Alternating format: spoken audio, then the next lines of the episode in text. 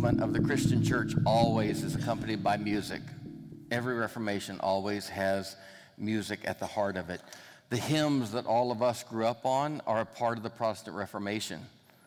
Uh, those hymns, 90% of the music that we know as Christians growing up as evangelicals, come from a window of time from about 1550 to about 1750. And it's funny how attached we all get to music. You know, the reality is we all kind of fixate on the music. Spiritually, we fixate on the music that we were hearing when we were having our first experiences with God, our first spiritual experiences, right? Um, that's also true on the secular side of things. We all love the music that we first fell in love to, right? So I grew up in the 70s, and Barbra Streisand and Mary, uh, Barry, I almost said Mary Manilow, Barry Manilow and ABBA and Bread and all, all that stuff that was the music of your first experience.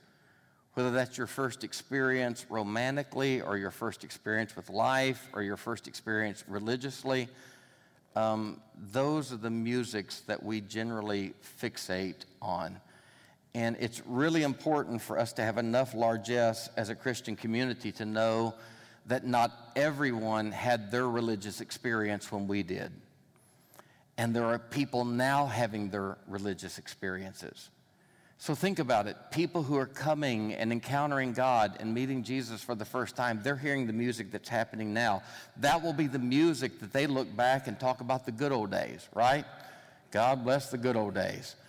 And I, have joked for years and said one of these days there's going to be a bunch of little old ladies in the nursing home named Nicole and Tiffany who are talking about the good old days when the music was up on the screen but the reality that that points to is a reality that all of us should be mature enough to have enough breadth of soul to say that my experience is not your experience.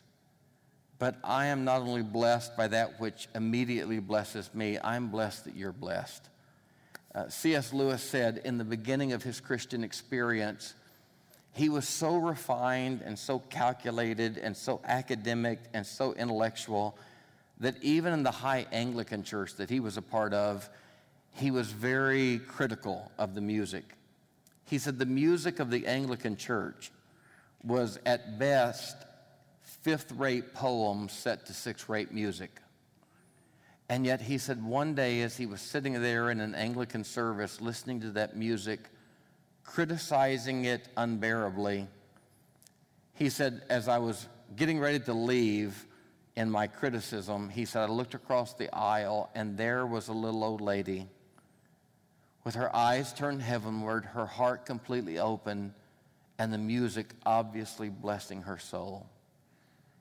And he said, In that minute, God corrected my heart, and I realized that I, with Jesus, as Jesus was to John, I was not worthy to reach down and unlatch her shoes.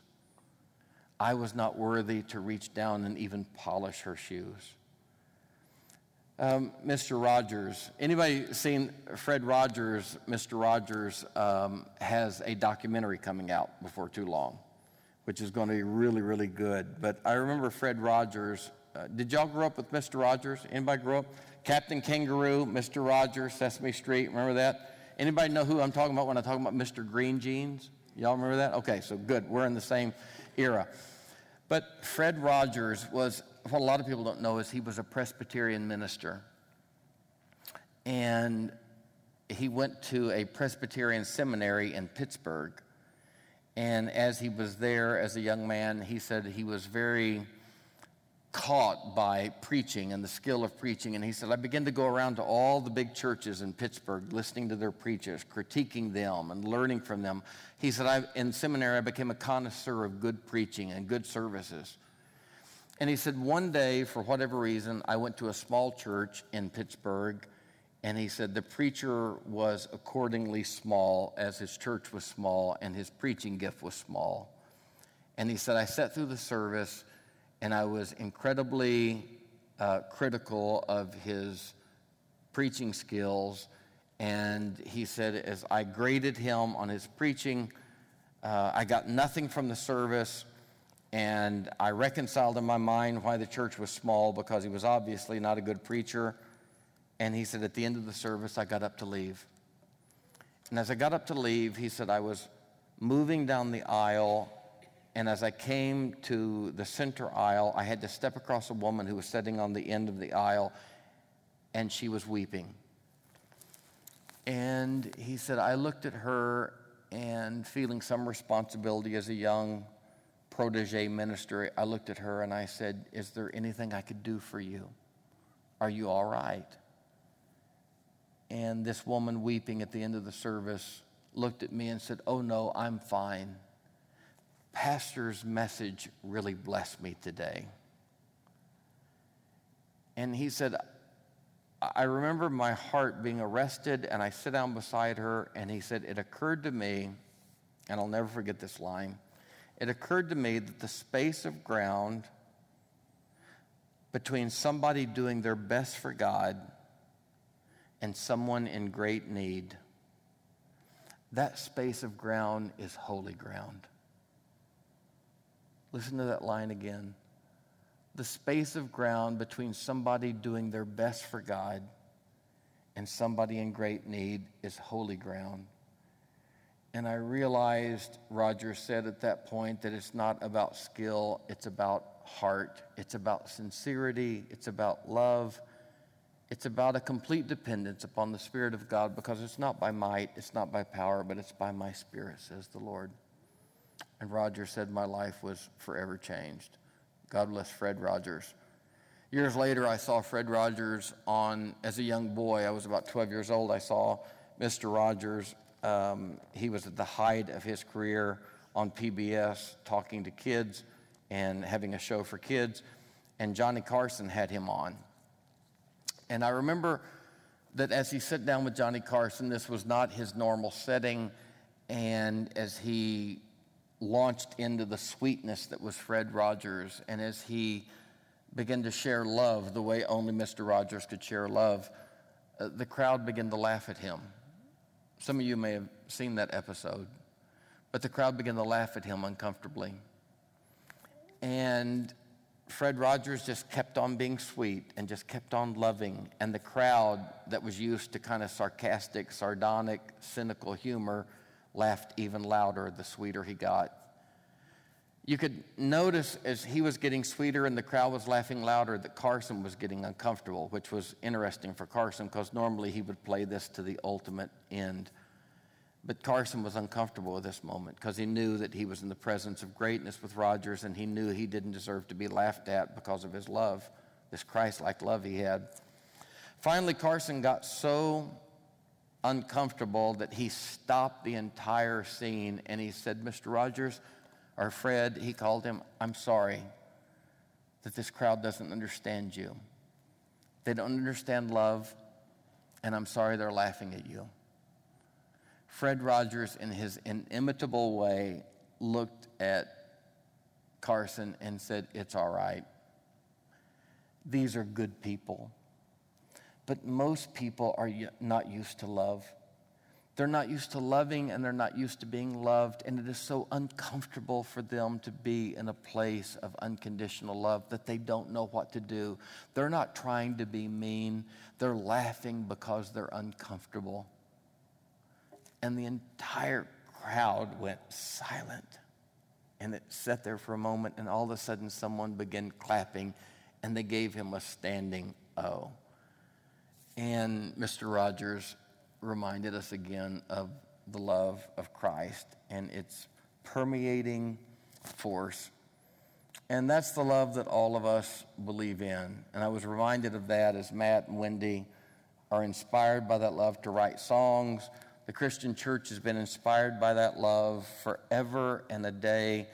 And it is that love that I believe in so deeply that I want to share with you my favorite text in the entirety of the Bible.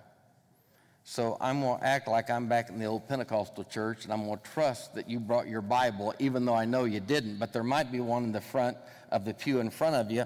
And I'm going to say, turn with me in your Bibles or your phone to the book of Second Corinthians, the 12th chapter, and I want to read you my favorite scripture that really embodies everything that Fred Rogers was talking about the love of Christ and everything we're trying to do here at Grace Point. And if you don't have a Bible and can't pull it up on your phone, Jess was good enough to get it up on the board. And I want to read this text with you. This is my favorite scripture in all of the Bible 2 Corinthians 12, verse 1. Now, let me tell you about 2 Corinthians first of all. 2 Corinthians is the spiritual travel diary of the Apostle Paul. The Apostle Paul had founded the church at Corinth some six to ten years before this writing. And because he was founding other churches and was always on the move geographically, he had to leave the church at Corinth in the hands of lay leadership and in the hands of lay leadership, there were a few people who began to usurp authority and they began to teach things that really were not copacetic with Paul's teaching. And Paul found out through the grapevine that the church at Corinth was being swayed away from his leadership. And Paul wanted, I don't know how else to say it, except Paul wanted to make one last ditch effort to convince the church at Corinth that he was their pastor and that those teachers who were rising up trying to usurp his place in their life were interlopers and we're not teaching the message that he taught. And so Paul wrote Second Corinthians as a defense of his ministry. In the first chapter of Second Corinthians, and we won't look at that, we'll read Second Corinthians 12, but just let, let me give you a little uh, backup to the story or backdrop to the story. In 2 Corinthians 1, Paul said to the church in an effort to defend the fact that he was their pastor, he said, I, have thought this through many ways, and I want to simply defend my place in your life this way. I would not have you ignorant of the troubles which came to me in Asia. How I was pressed beyond measure and above my strength to bear. I was persecuted, I was tortured, I was abused, I was harmed, all because of my love for the gospel and my love for you.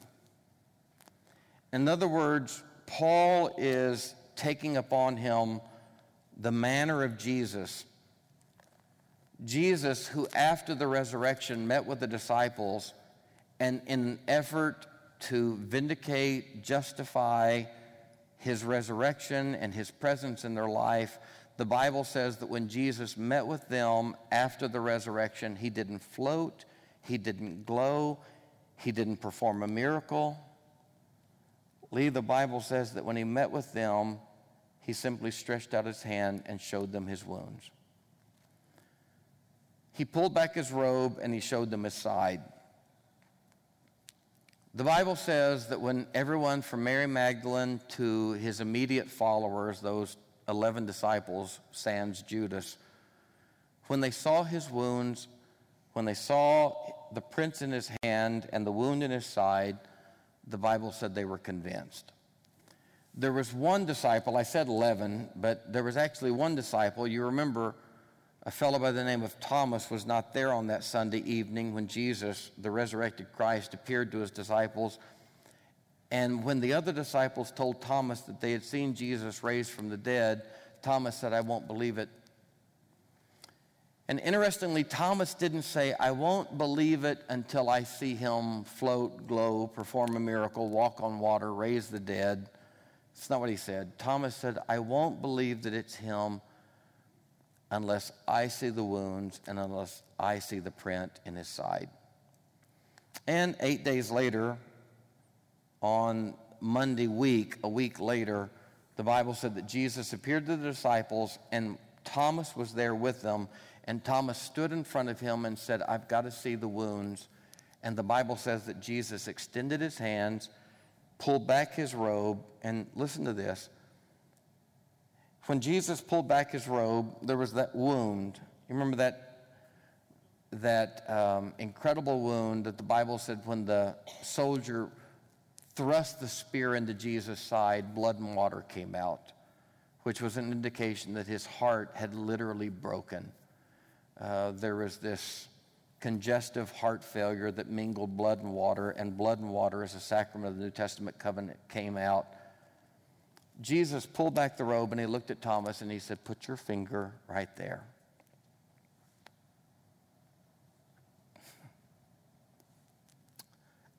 The Bible says that when Thomas put his hand into the wound of God, Thomas said something that no one had said before in the Gospels. Thomas said, My Lord, which had been said, but then he said, My Lord and my God. It is amazing that Jesus was never called God on the grounds of a virgin birth, water into wine, dead people raised, blind people given sight water turned into wine, all of the miracles that he did, sermons on the mount, the wise teachings that he gave, Jesus was never called God until a man saw his wounds. So, Jesus' ultimate defense in resurrection and his ultimate projection of his deity was when he showed his wounds. And this was his ultimate vindication, which is ironic in so many ways. Paul follows that script when Paul is writing to the church at Corinth and he's saying, I know you're listening to others, but I want to assert that I am your pastor. I want to encourage you to follow my words, to yield to my teaching, and this is the way I'm going to do it. I would not have you ignorant of the trouble which came to me in Asia. There was a moment in my life where I was pressed beyond measure above my strength to bear. That wonderful text where Paul said, I was pressed beyond measure above my strength to bear, in so much, he said, that there was a moment in Asia. This was the place where he was whipped multiple times, beaten with rods multiple times, stoned and left for dead he incurred incredible physical and psychological damage. Paul said, I want you, as I'm trying to vindicate my ministry to you, I want you to look at my wounds. I want you to know that there was a moment in Asia where I got so to the end of my strength that I despaired of life. Now, the knee jerk translation of that is that Paul was saying, I despaired of life. In other words, I thought I was going to die. And that's not it. Paul was actually saying it was worse than that. To despair of life meant not only that he thought he was going to die, it means that he wanted to die. So, for every person in this room, for every person who I ever ministered to, two nights ago I had a young gay kid, um, which I have a lot, reach out to me on Facebook. Thank God for the holy ground of Facebook with all of its flaws. Um, one more 19 year old kid reached out to me and said, I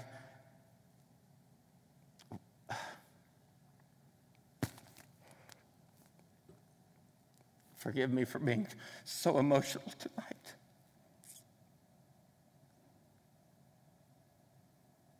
A 19 year old kid, my kid's 19. He reached out to me through Facebook and said, I was going to kill myself tonight. And I read something about your church. I'm trying to think about what it would mean to me as a parent if my 19 year old kid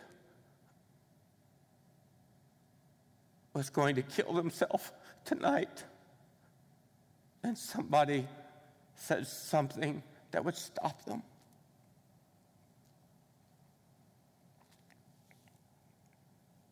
How I would appreciate that. And to be that person, oh my God, I just want to take off my shoes.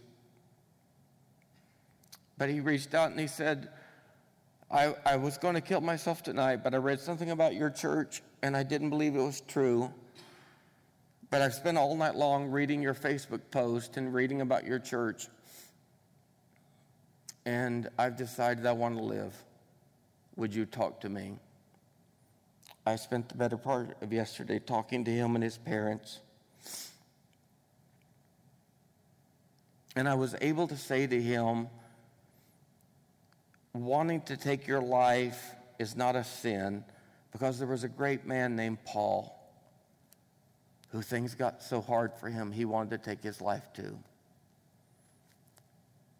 Jennifer, when Paul said, I despaired of life, he was not saying, It got so bad I thought I was going to die. He was saying, It got so bad I wanted to die and I was afraid I wouldn't. Second Corinthians, in other words, is the book. Forgive me for the emotion or, or not. But Second Corinthians is the book where Paul literally pulls back his robe, extends his hand, and said, I don't have anything else to give you except my wounds. I don't have anything else to say except this is how much I love. And if this isn't good enough, I don't have anything else to give. That is Second Corinthians. And so Second Corinthians 1 is powerful. I, um, I despaired of life so much so that I learned to quit trusting in myself and I learned to start trusting in God who raises the dead and I also learned, he said, that that my wounds are a gift to you. He said, So I learned that if I am troubled, it is for your sake. For, because when I am greatly troubled, I am driven to God for comfort. And in my trouble, I am greatly comforted. And in the comfort that I receive from God, I end up comforting others with the comfort wherewith I have been comforted by God. So Paul said, I have literally ended up being a steward of comfort. I give other people not my own comfort, but I give them the comfort of God because that's really the powerful stuff to give. I literally thought that all of these wounds that I had incurred were like an IV that were feeding me with bitterness and pain and sorrow but ultimately, he said, I saw that this was a funnel. My troubles and my pain and my sorrow were a funnel that opened me to a dimension of grace that I would have never known except for my trouble. And as this funnel opened me, I have been filled with the comfort of God, and I have become a steward of the comfort, and I now give others. I am tithing on the comfort that I have been given. So, if you are a wounded person, if you're a person who's faced depression or cancer or divorce or bankruptcy, if you've been broken by life, here's the good news. It can either be an IV that makes you bitter, or it can be an IV that opens you to a dimension of grace you would have never known any other way. And at that point, if you are filled with the comfort of God, you become a steward of that comfort and you begin giving it to others everywhere you have opportunity.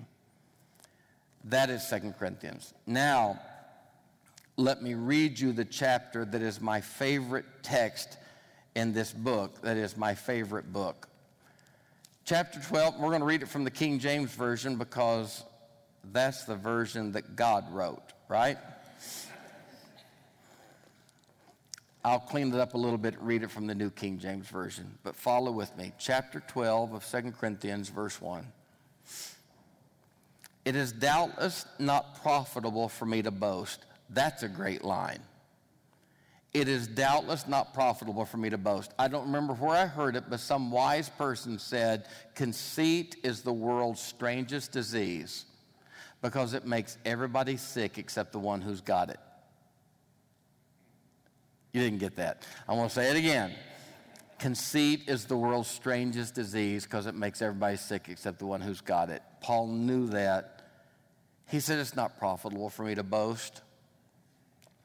But I want you to know now remember, he's vying for influence in these people's life. I will come to visions and revelations of the Lord. And now, in an act of grammatical humility, he says of himself in the third person, which is kind of annoying, but I get it. He says, I know a man in Christ, he's talking about himself, who 14 years ago, I want, I want to tell you what happened to him 14 years before if we understand the timeline of Paul's life, 14 years before, he was on his second missionary journey and he had made this little foray through the southern part of what we now call Turkey. And he came to a little town called Lystra, and it did not go well for him. And as he was preaching, they started throwing rocks at him. And finally, they decided to formally stone him and first century stonings were pretty gruesome.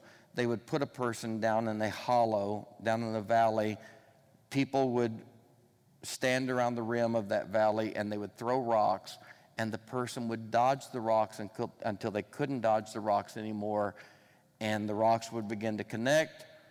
And it was gruesome as the person would crumple, and then as they couldn't dodge anymore, the rocks would accumulate, and finally the person would be pummeled to death. And that happened to Paul. And after he was stoned and they decided that he was dead, they believed that he corrupted their city so much that even his dead body didn't deserve to be there. So they took his body, Lee, and they drug him outside the city. And when they got to the city gates, they poured his dead body on the outskirts of the city. And Paul said, I died. And in that moment, that transcendent moment on the threshold between life and death, Paul said, I know a man in Christ who 14 years ago, whether in the body I do not know, or whether out of the body I do not know, God knows, such a one was caught up to the third heaven. And I know such a man, whether in the body or out of the body, I do not know. And if anybody has ever had these kind of experiences with God, it really, it really doesn't matter to argue whether it was in the body or out of the body. It doesn't matter to argue the details of the experience. The experience is just the experience, and you don't have to explain it, you just have to receive it. And Paul said, They drugged me out, they threw me outside of the city, and I, and, and this man that I am, whether in the body or out of the body, I don't know. God knows. I was caught up into paradise. And in that domain of God, I heard inexpressible words. In other words, I moved into the domain of God, that fourth dimensional domain, that domain beyond the three, three dimensions, and I experienced things that when I crossed the membrane back into this life, they could not be articulated.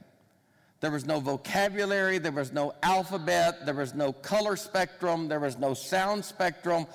I experienced things in my spirit that when I came back, I had the full experience, but when I opened my mouth to explain them, I couldn't.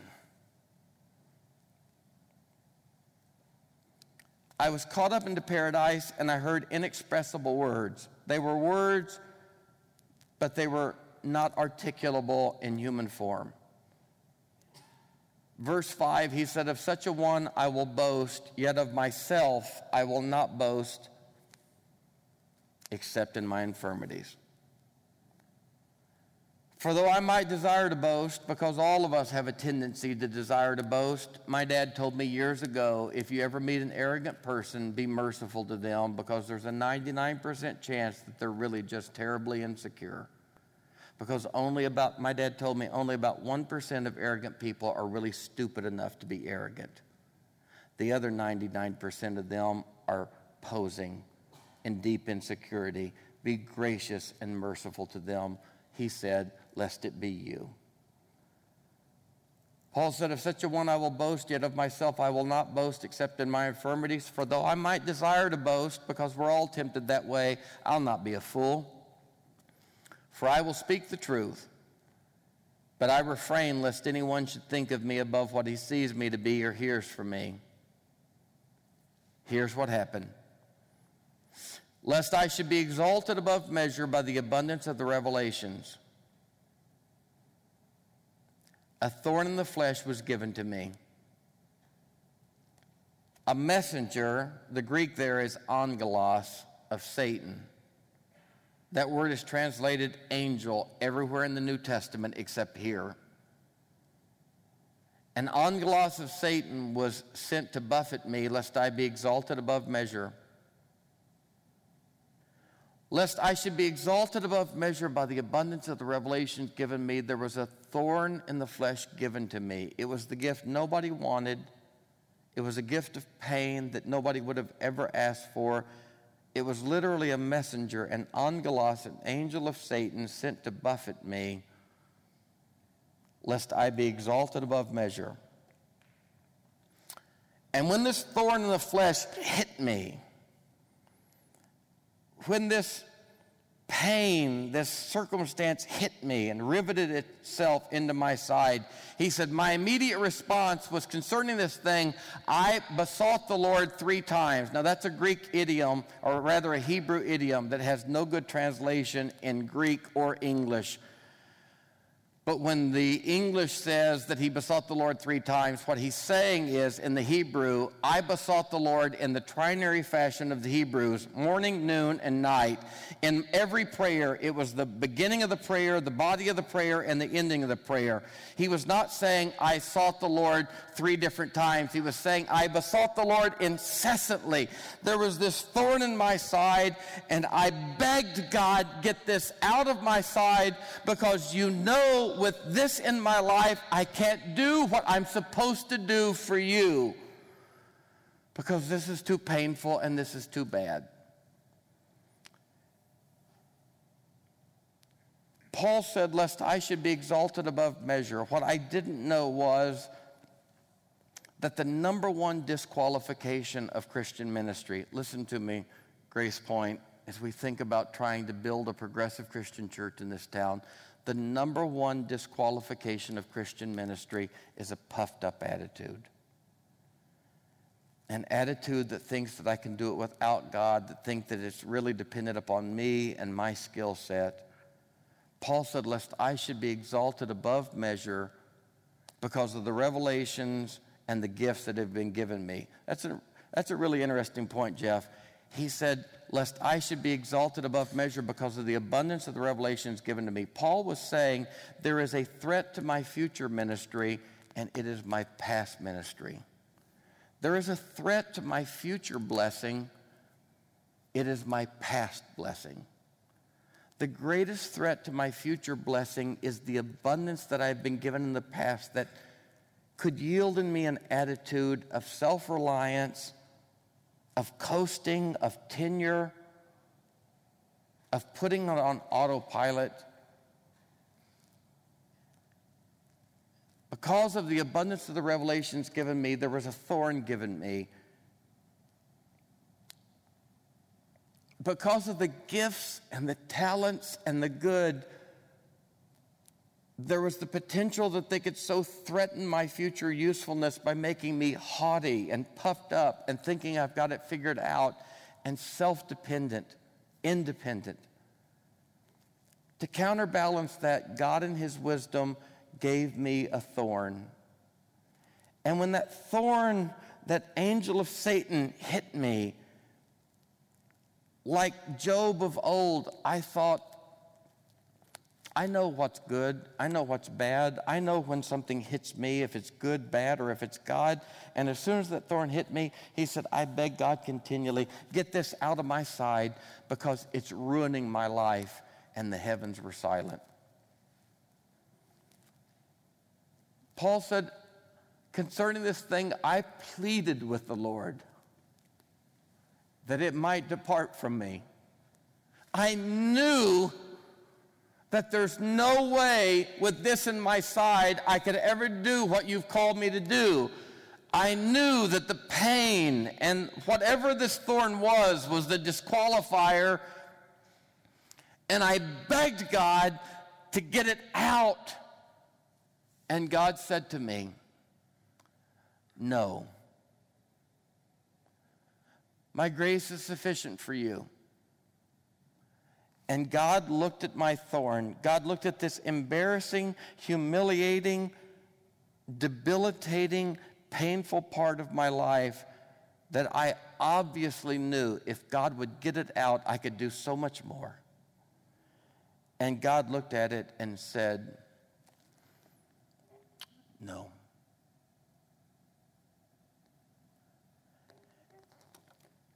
But it wasn't a simple no, it was a no with explanation. God said, The reason I'm not going to remove this is because my grace is sufficient for you. And my strength, God said, is actually made complete in weakness. Whoa.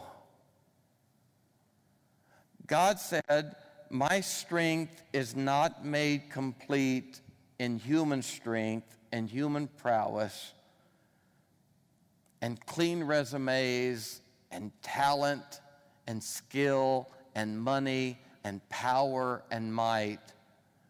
But Jeff, God said, My strength is actually the diamond of my strength sets most brilliantly against the black velvet backdrop of human weakness.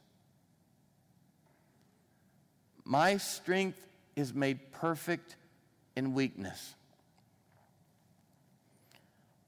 Paul said, like Jesus in Gethsemane, saying, Father, let this cup pass from me.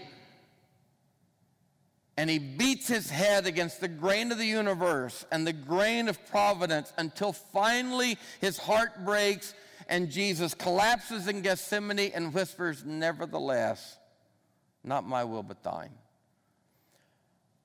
Paul said there came that moment where I was trying to pull this thorn out of my side. You want to know what a thorn is in your life? I'll tell you what a thorn is in your life. A thorn is that thing that no matter what you do, you cannot do one thing about. It is that irresistible, inimitable, impervious thing that no matter how you try to clean it up, how you try to fix it, how you try to get it out, it will never move. And it breaks your heart, and you finally have to look at it and say, I'll be damned. That's mine. That's a thorn. And Paul said, I looked at that thorn and I said, God, you got to get it out. And God said, No, I'm going to leave it in. And Paul said, when I realized that that thing was not going to ruin me, but it was actually going to open me to that dimension of grace that I would have never known otherwise, Paul said, therefore, most gladly, I will rather all of a sudden the thing that he hated about his life, he said, I will now rather boast in my infirmities. Now, why would I boast in my infirmities? Why would I embrace my thorn? Why would I wrap my arm around this? Look at the next verse. He said, I will rather boast in my infirmities that the power of Christ may rest upon me. That is a beautiful Greek phrase. It literally could have been translated that the power of Christ might spread a tent over me. Therefore, I have changed my mind about the formula for success and the definition, Ted, of success. I've changed my mind. He said, based upon God's perspective on this, therefore, I now will take pleasure in infirmities, in reproaches, in needs, in persecutions, in distresses. What's interesting is he said there was an angel, an angelos, sent from Satan to buffet me. It wasn't just one thing. When people say, well, it was diabetes or bad eyesight or he was gay, it wasn't just one thing for Paul. It was it was a, a multi-pronged attack. He said it was infirmities, and when I would build myself up against infirmities, he said it would hit me with reproaches, and when I would uh, uh, myself against reproaches, it would come in needs. And when I'd get needs taken care of, it would come in persecutions. And about the time I would be stoled against persecutions, distresses would come my way. And I never knew where it was going to come from. But what I've learned is when I'm weak, then I am strong. I have become a fool in boasting. Look, you have compelled me, for I ought to have been commended by you, for in nothing was I behind the most eminent apostles, though I am nothing. Truly, the signs of an apostle were accomplished among you with all perseverance. Paul said, In spite of all the great things I did, and signs and wonders and mighty deeds, it's not the deal. And the old man gets down to the end of his life after years of resume building. And Lee, he looks at the wounds in his hands and the prints in his side, and he says, That's the way I'm like Jesus, that I never wanted to be like Jesus. And it is my ultimate strength. Because the strength of a church or a person or a family is that strength that recognizes it is not by might, it is not by power, but it's by the Spirit of the Lord. And as Fred Rogers said, the space of ground between somebody doing pitifully but the best they can, in all of their weakness for God, that space of ground between them and someone in desperate need is holy ground. And Paul said, I launched this thing trying to be strong and trying to be mighty in word and power and deed. And there was given to me a thorn in the flesh. It was sent to buffet me, lest I would be exalted above measure. And concerning this thing, I pleaded with God, get it out. This is not the way it's supposed to be. And God smiled and said, no. My grace is sufficient for you. And in your weakness, I will be made strong. And after all these years, 34 of them in ministry, the thing I keep coming back to after degrees and success and struggles and brokenness is in the end if God doesn't lay God's hand to it. Dave, we're done.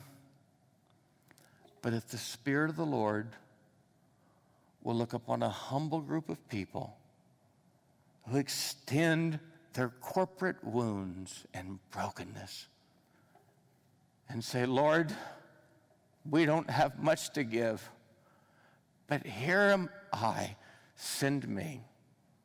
There is no limit, 2 Corinthians 12 says, there is no limit to what God can do with human weakness when that weakness is presented at the feet of wound of wound of a wounded savior. And we say lord we're willing.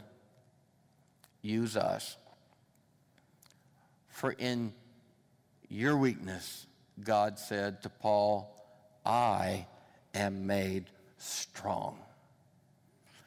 So, how do I say this in 120 seconds? 14 years ago, I had a desire to lead a progressive Christian church for people like Justin and Tim and Mary and Jody could be married and dedicate their babies.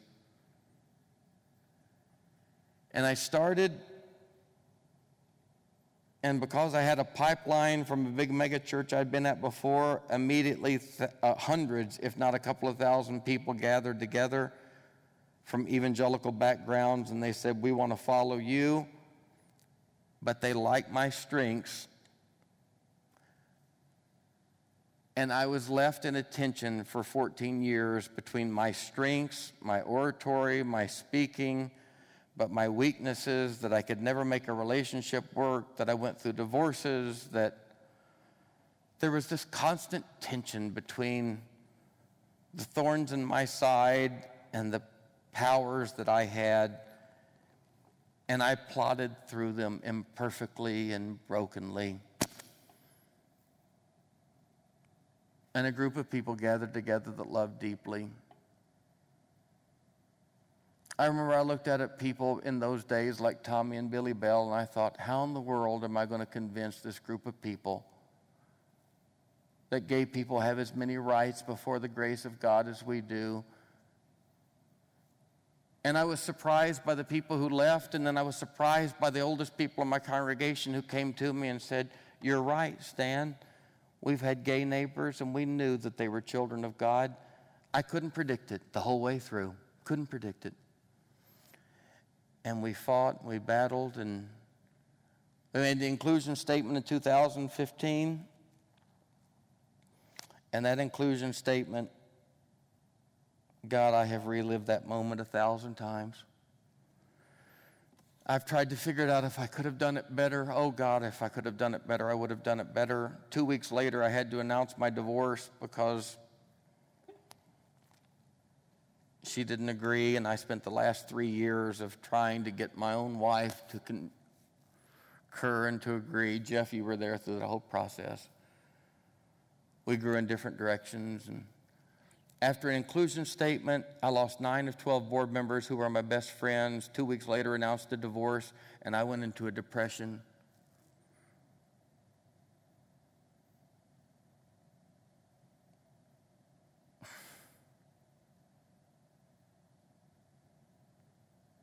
I got so depressed. It was so hard. I should have gotten on Zoloft quicker, but I was embarrassed and humiliated. And then we lost Melissa and Anna, and the theological progression led us to a place where we didn't know where we were, and we lost that campus, sold that campus. God, I fought so hard for that campus and then all of a sudden we had to sell it. And then we came here, and 268 people came here the first week, and it was so beautiful. And we said, let's just get here and let's stabilize and let's try to move north in Nashville to an urban setting.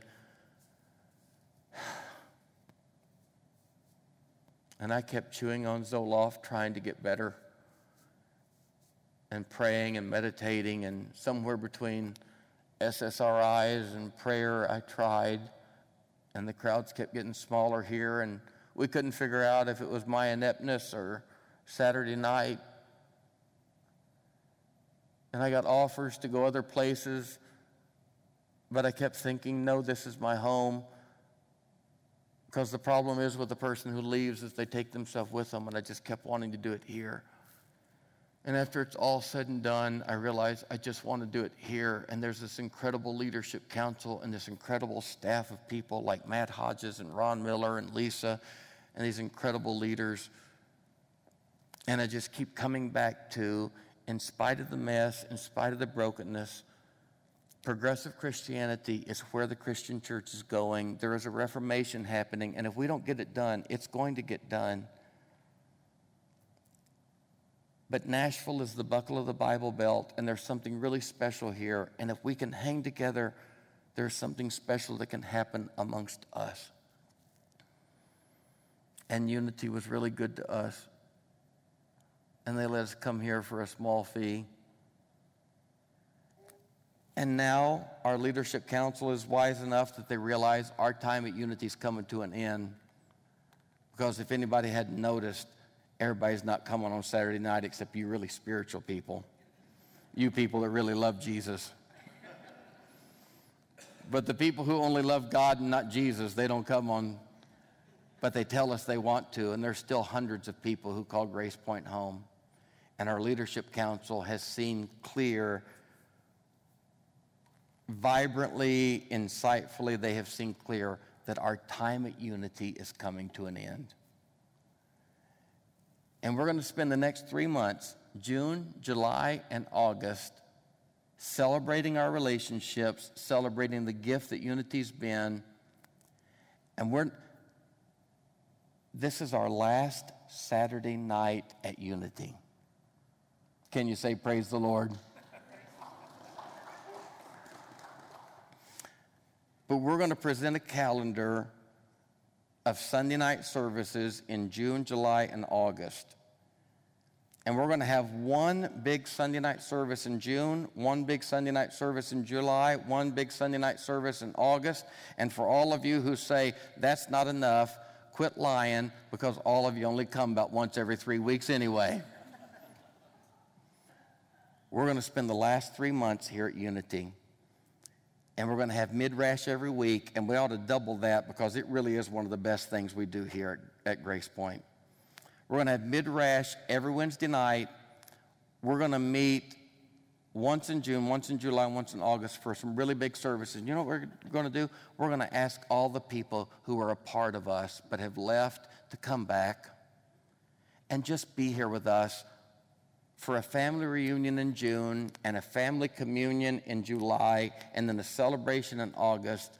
And then here's the good news Tommy, we've been together a long way. Here's the good news.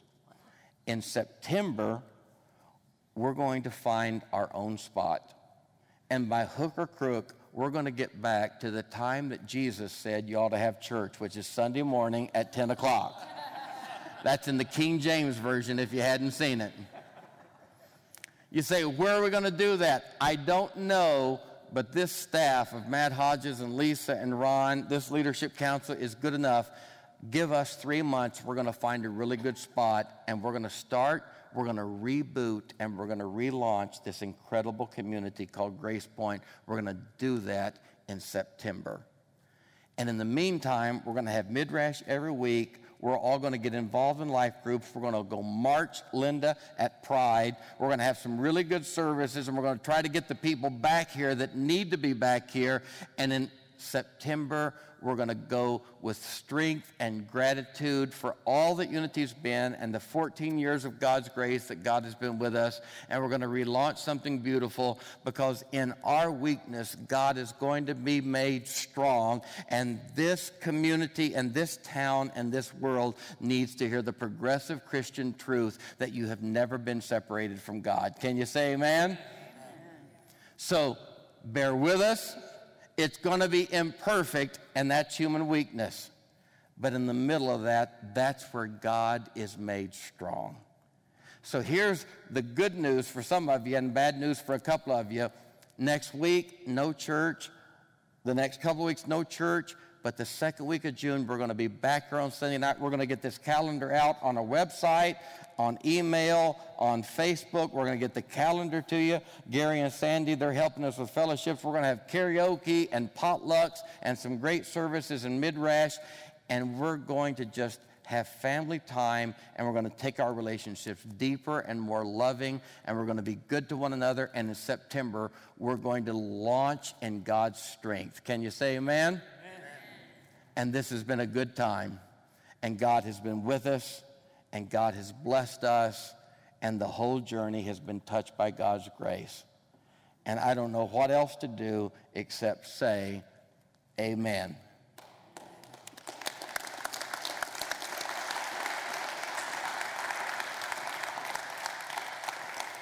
And my old Pentecostal side says, This feels so good, I'll take another offering but we're not going to take another offering. What we're going to do is be good to one another and love one another. Now grab hands and shoulders and necks, hug one another, and we'll see you back here in three weeks on a Sunday night.